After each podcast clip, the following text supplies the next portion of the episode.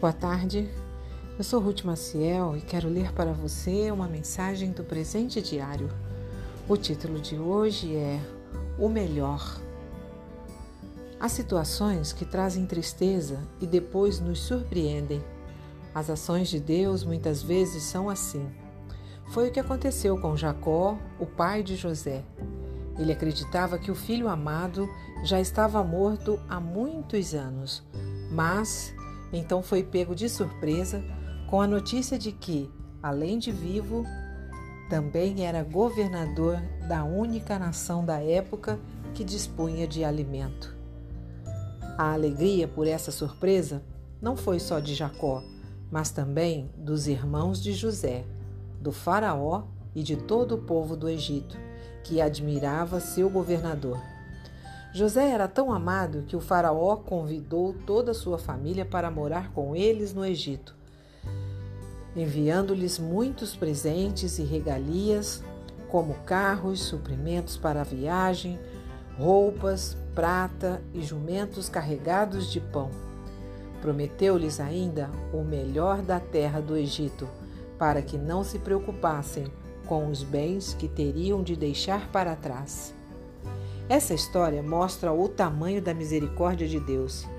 Depois de tudo que os irmãos de José, haviam feito, vendendo, mentindo a respeito e escondendo isso durante muito tempo, a revelação sobre o passado trouxe apenas muita alegria para todos. Em um momento de sofrimento e fome que levou os irmãos de José a cogitarem que estavam sofrendo punição por sua maldade, eles são surpreendidos com o tamanho do amor demonstrado por aquele com quem haviam sido tão cruéis. Embora tivessem errado, receberiam de José o melhor. O exemplo de José mostra que só podemos dar ao próximo o que temos no coração.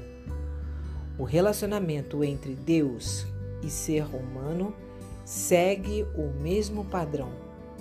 Quando uma pessoa entende o quanto Deus a ama e que se dispôs ao maior sacrifício imaginável para refazer a ligação quebrada pela rebeldia e desobediência humanas, ela é preenchida por esse amor. A partir daí, torna-se capaz de dar o melhor de si e surpreender o outro até mesmo àqueles que lhe fizeram mal. Um pensamento para esta tarde? O verdadeiro amor surpreende e transforma vidas sofridas. Se você gostou, compartilhe com outras pessoas, porque a palavra de Deus nunca volta vazia. Fique na paz do Senhor.